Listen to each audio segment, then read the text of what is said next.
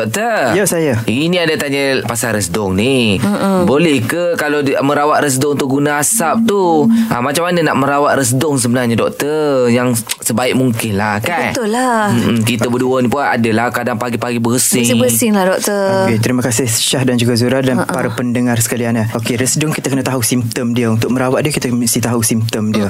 Okey, biasanya resdung ni uh, keradangan pada rongga hidung okay. ataupun pada rongga sinus. Oh. Keradangan ni akan menyebabkan kita mengalami sesama uh, ataupun bersin. Okey, kalau peringkat tu sesama atau bersin adalah peringkat awal, uh-huh. kita mengambil ubat antihistamin sahaja, ubatan sahaja.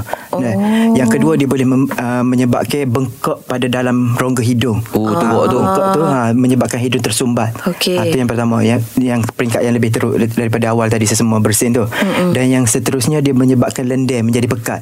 Eh. Ha, lendir menjadi pekat tu menyebabkan hidung tersumbat juga. Hijau-hijau. Ha, jadi kita kena kurangkan satu proses pembekakan pada rongga dalam hidung. Ha, dengan ubat dia anti keradangan. Okey. Ha, secara mudahnya ubat steroid lah. Spray tu pada hidung yang bengkak tadi, hidung dalam hidung yang bengkak. Uh-huh. Ataupun kita cairkan lendir yang pekat tadi. Uh-huh. Ha, macam mana nak cairkan dengan wap air. Hmm, Ha, dengan wap betul. air ataupun wap air garam, uh, titisan air garam yang diproses. Ha, Nah, tak ada dengan dengan asap tak ada sebenarnya. Oh. Nah.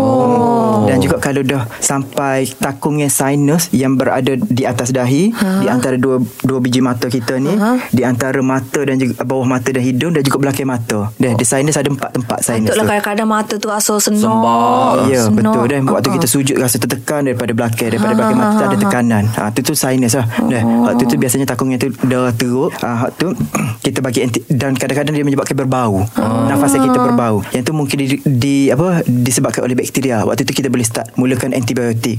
Dan kalau keadaan berterusan dan berulang dan ih, mengakibatkan uh, ke, kualiti kehidupan kita merosot sampai kita tak boleh nak buat kerja buat. Jadi kita suggest uh, kita cadangkan untuk buat operation. Buah. Dan pembedahan sedikit bukan buah kita tebuk untuk alirkan supaya tidak tersumbat uh, lendir-lendir tu dalam takungnya sinus tadi. Tebuk je doktor. Ha, kita buat ada satu prosedur dia lah dah. Ah. Ha, yang tu kita akan rujuk kepada sedut. pakar ENT. Ha, dia memang akan buat ada satu lubang lah. Dia akan buat lubang pada rongga Tiga hidung lah tu. lubang hidung dia nanti. Tak ada kita tak nampak pun lubang hidung tu.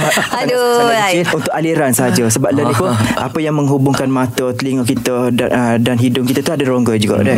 Ada rongga lubang juga. Tapi yang uh, orang rawatan resdung ulat-ulat ulat-ulat tu Keluar ulat yang tu tak ada, tak ada, tak ada kajian, tak ada kajian dan tak ada ulat-ulat. bukti. Eh, Hmm. tak ada evid, Tak ada bukti masa nak kaji eh ulat-ulat tu. Allah. Fahir